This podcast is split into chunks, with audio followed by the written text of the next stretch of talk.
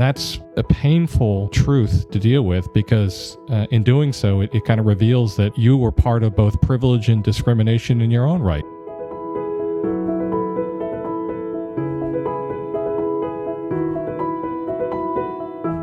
We're obviously living in a time that's full of uncertainty. But what decisions can we make to create more joy, connection, and solidarity, even at work? It's a question we're all facing right now. Welcome back to Joy at Work. I'm your host, Alex Liu, managing partner and chairman at Kearney. Many of us are trying to figure out how we get people back to work. Today's guest, Stephen Tang, will likely be instrumental in helping us do that. He's president and CEO of OraSure Technologies, a public global company that's developing new COVID 19 testing solutions, including a rapid test that would give us results in minutes without being processed in a lab. Steve is also a former colleague and peer of mine. 20 years ago, we worked together at AT Kearney, and I'm looking forward to catching up with him and talking about how the events of 2020 have unfolded and changed both of our perspectives about leadership.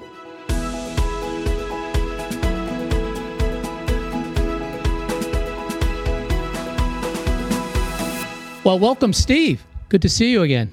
Same here, Alex. It's been a long time. Yes, it has. Your company's been doing some essential work in developing COVID 19 testing, and your teams have also working through the challenges of trying to come to solutions during a pandemic. How has work looked like for you and the people you lead? It's been extraordinary, delightful, and challenging at the same time. I don't think any of us were trained to lead companies uh, that are so spread out over several continents during a pandemic crisis. Uh, but certainly, coming from the consulting business where you're used to managing teams directly or remotely was helpful. But I think it's been, in many ways, the best of times and worst at times, if if we can be literary about it. But it's uh, it's been satisfying because we're in a cause, as you said in the intro, to help defeat this disease uh, through better testing alternatives. So we're very grateful to have that opportunity today. Obviously, the urgency, the public visibility, the stakes are so much higher. And there's a lot of pride, obviously, in your employees and how they look at what they do for a living. Were there any other techniques or levers that you use to sort of get that urgency and that amplification even higher, given the stakes being so high? In some ways, you have to be fortunate with timing. Uh, when we went into isolation, that is most of us, except for our operations and our R&D functions, uh, that was March 13th. We had very close to that date received funding for our rapid uh, coronavirus antigen test, and so there was a rallying point to begin the process, and that is, also extremely helpful to focus people and align them. I think having a common cause, having a strong culture, having a set of values that everybody subscribed to are things that you can't learn during a crisis. Uh, those things are more revealing than they are formed during a crisis. And so I think those were all foundational. We learned to communicate differently with our employees. So that meant that we had to become masters of Zoom, as uh, many of us had to do, uh, like it or not. We had to find ways of uh, communicating broader messages. I have a Monday motivational message that I send out to employees going on over 20 weeks at this point. We have someone else or other groups within the company send a quarantine chronicle, as we call it, on Wednesdays. And then on Fridays, our HR group sends out information that's uh, helpful to folks and gives them a sense of how we are thinking about it from a leadership perspective and uh, urging them, of course, to, to use the resources that we provided them for their own well being, as well as uh, signal to them when we're headed in terms of health and safety. You mentioned something very important that I've seen also in other client situations and in my own situation, which is the regularity of communication, the clarity of communication, the honesty, right? The balance of what's going well, what we need to work on, how we can do better seems to also come through. Are you finding that the same, Steve? It's a different muscle that we've had to exercise as leaders of enterprises and, and a great cause in the public health side, as you are doing. I think that's absolutely true, Alex. I think this is a, a challenging environment where you don't have casual contact with people. You can't see fully the expression of their face or the intonation in, the, in their voice. You can't see their demeanor, their their posture, their body language. And so you have to be much more intentional about how we communicate. And I also think for leaders, it means that we have to be more vulnerable. We have to be able to reveal more of ourselves as a way of connecting better with other folks. I've found that people want to know the trials and tribulations that I'm going through, and I try to put myself in their position. Many of my employees are part of two working parent households trying to educate kids of all ages together. Some have multi generational households where they are together 24 7. And so the typical boundaries between work and home life just aren't there anymore. And that requires a particular sensitivity, I think, on the part of, of leaders. Are you seeing that's something that you'll need to address even post COVID once you're testing and once the treatments and vaccines get into full force at scale? Yes, I think it's clear that we cannot go back to where we were and we're going to have to move ahead. And many of the aspects that have made us productive together can and should still remain. And the connection we have with each other is, is very important. There's an emphasis that we try to have with employees that I try to express personally that we care about them and their wellness. And the wellness is not just their physical wellness, it's their uh, mental, emotional, and spiritual wellness as altogether. And we want them to take care of themselves. There is the opportunity to reinvest commuting time into fitness time, into meditation, into prayer, whatever keeps you spiritually fit, which focuses you for the day. Those things shouldn't change. And I think in the normal course of business, I would not have been so eager to share my own personal journeys in those areas. But under the circumstances, I've uh, learned to be happy with that and to make myself more vulnerable to that. So I think there is going to be a new normal, which will take aspects of what we did before the pandemic and add to it aspects that work well during the pandemic. And I hope that will become the better normal, not just the new normal. You mentioned something earlier about the vulnerability of the CEO. How did you cope personally in becoming a better leader, if you will, in this in this environment? I appreciate that the question, Alex. It's been a long journey for me involving a spiritual awakening, focus on mental health and physical fitness that all seem to come together, I think, just preceding this crisis. And so I think I'm fortunate that I, I made those investments to learn more. Uh, I happen to be married to a brilliant executive coach and communications coach as well. Uh, that certainly helps me, you know, and I, I've tried to invest in learning better about relationships and about myself. So I'm hoping that comes to bear. It's still not entirely comfortable to me. Um, my parents were uh, immigrants from China and not the most emotionally expressive environment to grow up in, for I sure. I can understand. I can understand. I've been, sure I've been can. there. I've been there. I'm sure you can. But but it's it's absolutely true that the crisis of loneliness at work was there before the pandemic. Uh, the crisis of loneliness uh, among people was there before the crisis, and it's all been magnified in what we're doing today. You mentioned diversity before. I mean, the focus on social justice and diversity, equity, and inclusion could not be ignored with the killing of George Floyd in, in June. And as leaders, we can't ignore that. I think we we have to express it. We have to make it safe for uh, those that work for us to to have that dialogue amongst themselves. You were mentioning the importance to you of fighting racial and social injustice and linking that to some of the maybe the stories that you've had, the culture that you grew up in, the wh- why you care as much. I have found in external environments and personally in my company that you know telling your stories do matter and they break through the clutter and they improve and increase a belief that you believe in this topic. How has that topic of, you know, being, like you said, an immigrant from Asia embraced even more these themes that are now so prominent day to day? Well, certainly, I, I ver- observed the immigrants' journey from my parents coming to this country, and, and certainly uh, deeply identify with how immigrants think about things and how innovation is spawned. I think they're very similar pathways in that you really don't know the environment you're in, and you're trying to make the best of it and build for not only your own well being, but uh, generations to come. I think, though, that the most uncomfortable part of looking at diversity equity and inclusion was examining my own unconscious bias. And to do so, I really had to explore uh, something which I think you would relate to personally is the myth of the model uh, minority,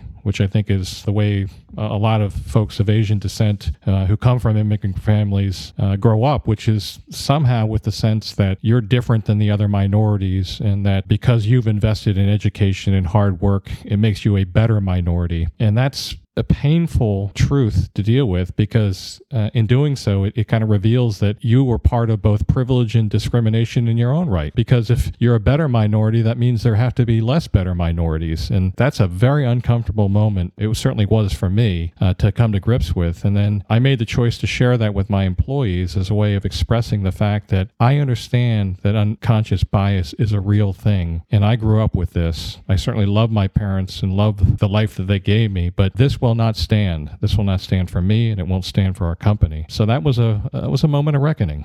I mean, it obviously speaks to a larger bias in society about people that are in dominant roles and non-dominant, and us as immigrants being non-dominant, right, trying to fit in play the game, whatever it's education or whatever. Did you actually feel the opposite, which is even, you know, outright hostility in your career and your personal life or even in your family's life coming through the system? Well, I, I, grew up in uh, Wilmington, Delaware in, in the 1960s. There were very few Asian kids, there were very few Asian families. Those that were around sort of bandied together uh, to support each other. But I think that my encounters were sort of self inflicted in that I wanted to be a baseball player. I wanted to be good at baseball. And most of the time, I was the only Asian playing baseball, except for my, my younger brother. And uh, it was eye opening. I, I think you know, I had heard that Jackie Robinson broke the color barrier in, ni- in uh, 1947, but fortunately, the, the people I played baseball with uh, didn't seem to fully appreciate that. And so, you know, we all have to be pioneers in our own environment, and that was somewhat painful. I mean, I heard things from other players and, in some cases, their families that uh, to this day, you know, shock me. And so I can certainly relate to the hostility that minority groups feel today, and particularly within the Black Lives Matter movement. So that is, uh, I think, vital to come come to grips with as I think about ways that OraSure Technologies is going to behave uh, differently towards inclusion,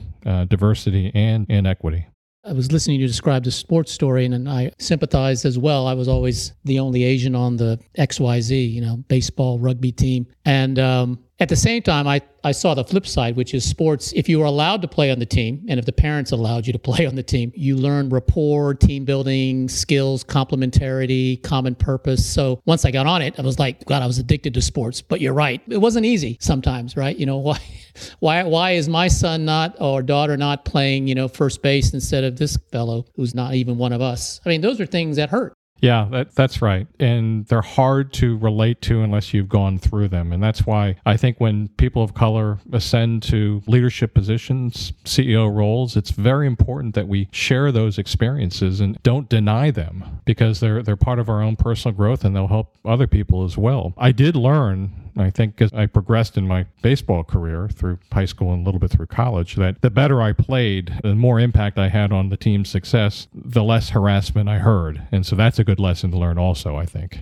And it sounds like you've used uh, all your personal experiences, this current crisis, to also uh, cement some of the principles and learnings that you've had over the years in terms of being a good leader. You found some new emotional depth and connection at work also during this tough year. I want to come to your core business, which is innovation in the healthcare world, you know, to help solve the pandemic or address the problems. How do you get the R&D function, the innovation working across boundaries and borders in a virtual world and get that innovation engine going at high speed and high confidence? It seems like an impossible task.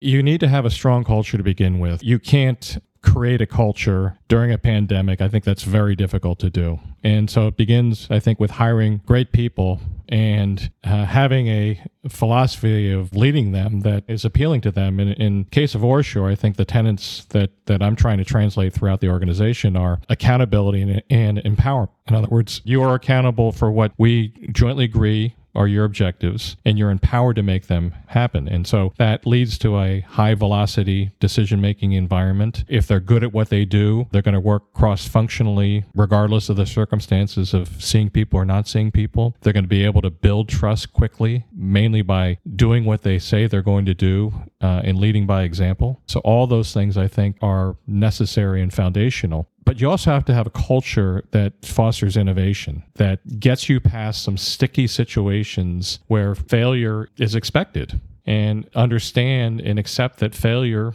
is a valuable experience. It certainly is an innovation. It certainly is when you're trying to create something that's never been done before, and that you know failure and risk go hand to hand. I don't think we're fully alive as people or as an organization unless we dare to uh, stretch and grow ourselves beyond what's comfortable. I don't think there's any progress without risk. There are no risks without failures. And that progress and growth lead to opportunities to reinvent ourselves, our products, and uh, have a greater impact on, on society. And that's uh, exactly what we're trying to do with our COVID 19 products, uh, which are due to be on the market uh, by the end of this year. Well, we're all cheering for that. Were there any interventions that you had to do to make sure the innovation was going to be at a higher level of competence in this environment and given these stakes? Well, I think you have to send consistent messages that you want speed, but you don't want haste.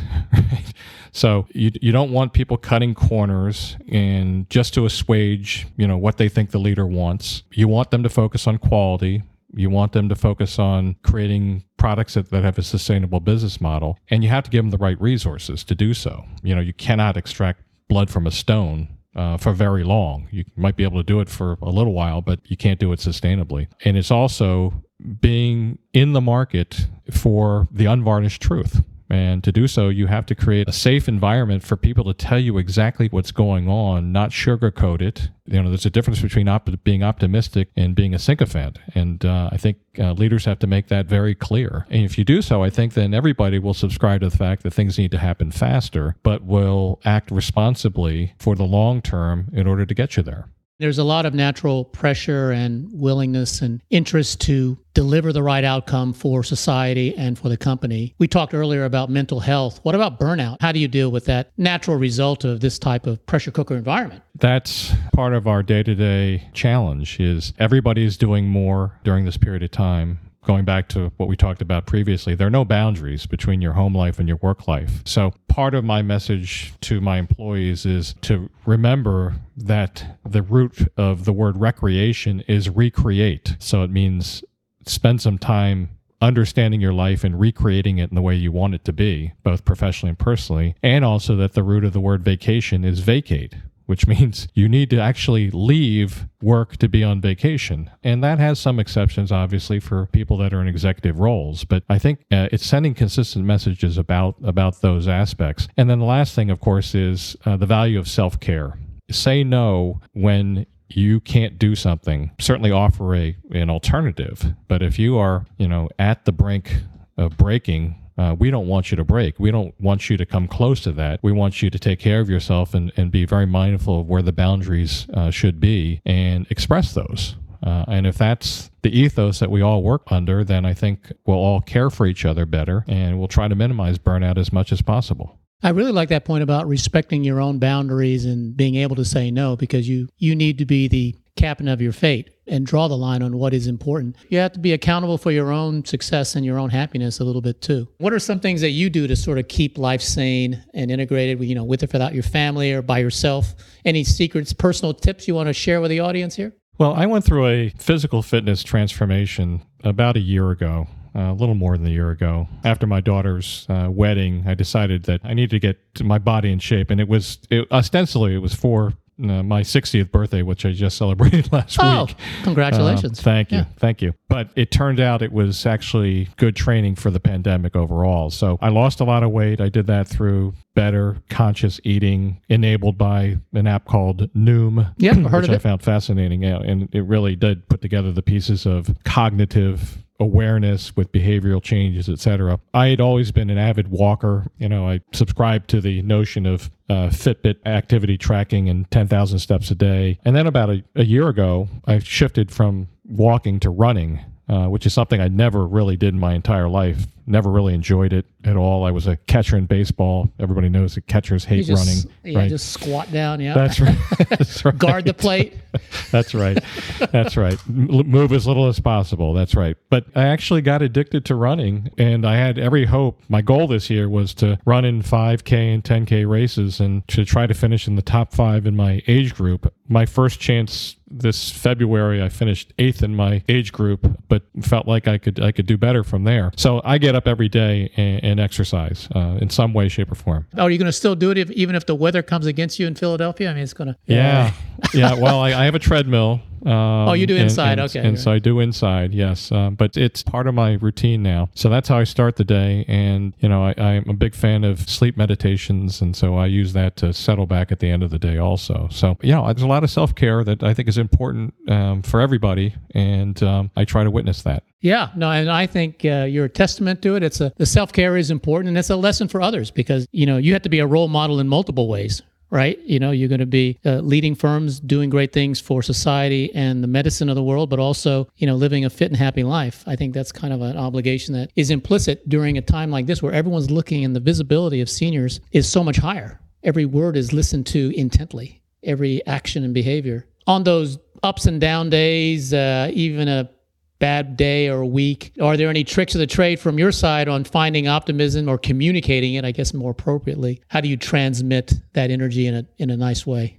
Well, th- certainly there are ups and downs, and that's just part of the business, I think. And I think the job of the leader is to to modulate those uh, a bit, to be a steady hand uh, at at the till, so to speak, for the company. But you do feel them. I I, I think that uh, I can't deny, you know, that uh, I feel them strongly, both the ups and the downs. I think the way to cope for it is what I was taught growing up, which is count your blessings uh, which today we, we call gratitude. And that's being generally thankful for having the opportunity to be in this situation that we're in today and to make the best of it and to try to help other people make the best of it and be their best uh, while at it. So I get a tremendous amount of satisfaction about sharing those perspectives and having them echo through the organization and coming back to me either directly or indirectly as evidence that it's affecting other people. And so I'm a great believer that that if you send that out there and you send gratitude out there, it comes back to you manyfold.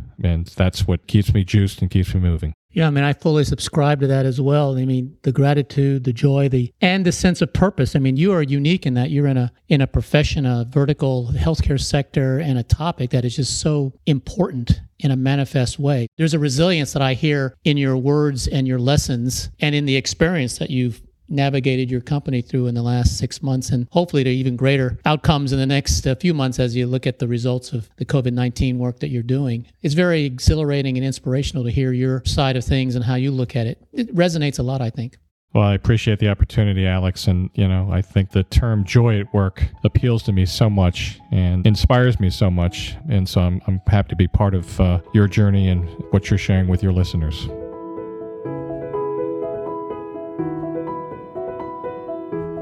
If you're looking for ways to build more connection and solidarity at work, subscribe to Joy at Work wherever you listen to podcasts. And we'd love to hear about how you're finding hope and joy through your work. Share on social media with the hashtag Joy at Work. If you have questions you'd like us to answer this season, please email us at joy at kearney.com. Joy at Work is produced by Kearney, a global management consulting firm. We help our clients reach their full potential and find the way forward even during uncertain times. Learn more at kearney.com slash joy at work.